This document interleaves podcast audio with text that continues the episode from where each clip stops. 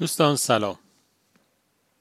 فرض کنید یک آدمی اسمش آقای ایکسه اون رو مخیر می‌کنن که از بین چند تا معادله یکیش رو برای خودش انتخاب بکنه.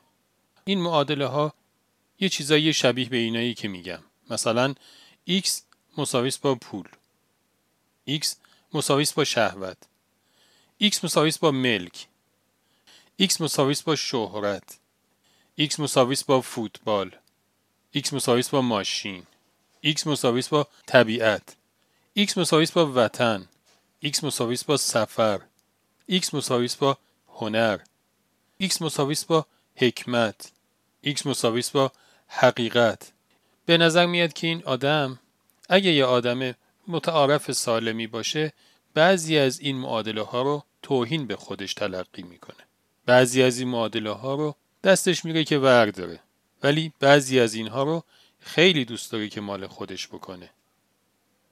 داستانک ارزش انسان که از علامه جعفری نقل شده مربوط به یک گرد همایی که علامه تو شرکت کرده. این گرد همایی در مورد این بوده که معیار سنجش ارزش انسان چیه. هر کسی حرفی زده و مدلی داده.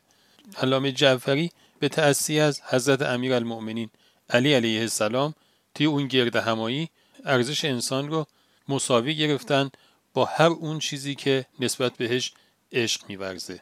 و این تعریف خیلی به مزاق اونهایی که تو اون جلسه شرکت کرده بودن خوش میاد. هر کسی هر چیزی رو که دوست داره کل سرمایه های زندگیش رو خرجش می‌کنه. سرمایه های یه آدم چیه؟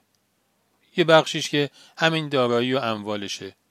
یه بخشیش قوای جسمانیشه سلامت بدنشه یه بخشیش عمرشه و زمانی که در اختیار داره. یه بخشیش احساسات و عواطفیه که داره. یه بخشیش قوه عاقله که داره. وقتی که آدم یک چیزی رو خیلی دوست داشته باشه همه این سرمایه هاش رو صرف اون چیز می‌کنه. شاید به همین خاطره که گفته شده هر کسی ارزشش به اندازه اون چیزیه که دوستش داره. در واقع هر یک از آدم ها به صورت ناخودآگاه یکی از معادلاتی که اول اپیزود گفته شد یا یه چیزی شبیه به اونها رو برداشته. خیلی خوبه که یه بار دیگه از اول نگاه بکنه تا مطمئن بشه که اون معادله ای که برای زندگی خودش برداشته معادله درستی بوده. خدا نگهدار.